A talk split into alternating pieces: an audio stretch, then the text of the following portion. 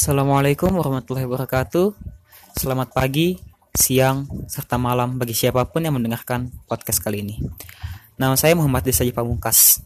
Nah, kali ini saya akan membahas tentang virus corona. Virus corona pertama kali muncul katanya sih di Cina pada tahun eh pada akhir 2019.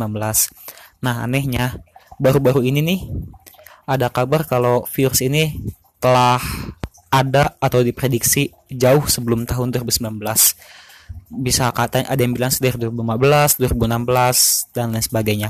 Tapi saya nggak bakal ngebahas tentang konspirasi-konspirasi kayak gitu. Saya bakal lebih fokus ke penyakit yang disebabkan oleh coronavirus itu sendiri. Nah, coronavirus ini pertama kali muncul katanya kan di Cina, tepatnya di daerah Wuhan, tempat pasar-pasar gitu, pasar-pasar jual hewan liar lah buat jadi makanan. Nah, uh, virus corona ini membawa penyakit baru yang belum pernah dialami atau belum pernah terjadi di dunia sebelumnya. Namanya itu COVID-19. Nah, COVID-19 ini penyakit yang menyebar lewat udara. Bisa lewat udara, bisa lewat sentuhan juga. Jadinya ya kita buat pencegahannya sih diterap sekarang ini mulai diterapin kayak social distancing, jaga jarak 2 meter. Ada juga yang baru ini pencegahan-pencegahan virus corona itu pakai masker bagi yang sakit. Jadi kalau misalnya misalnya dia ternyata tertular karena virus corona ini baru kerasa atau baru ketahuan 14 hari setelah terinfeksi. Jadi nggak begitu terinfeksi langsung kerasa gejala-gejalanya. Jadi bagi yang sakit atau beraktivitas di luar rumah disarankan untuk menggunakan masker untuk menjaga dari persebaran lewat udara. Nah, terus juga digalakan uh, social distancing kan tadi. Terus di beberapa kota besar yang udah siaga merah atau apa ya sebutannya, udah dinilai parah deh pokoknya.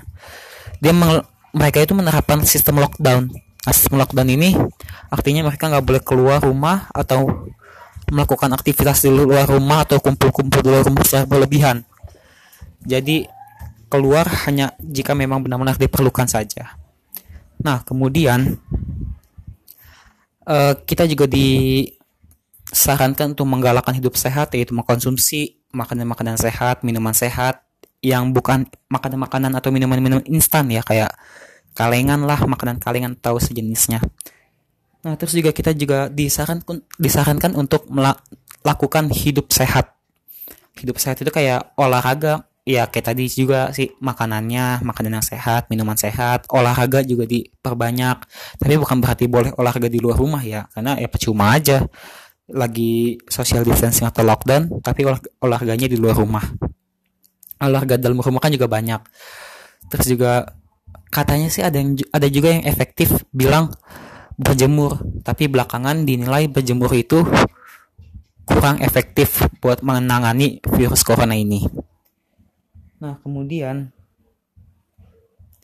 uh, virus corona ini juga kan tadi dibilang itu kalau virus corona ini uh, apa sih virus yang bisa menyebar lewat udara atau lewat sentuhan.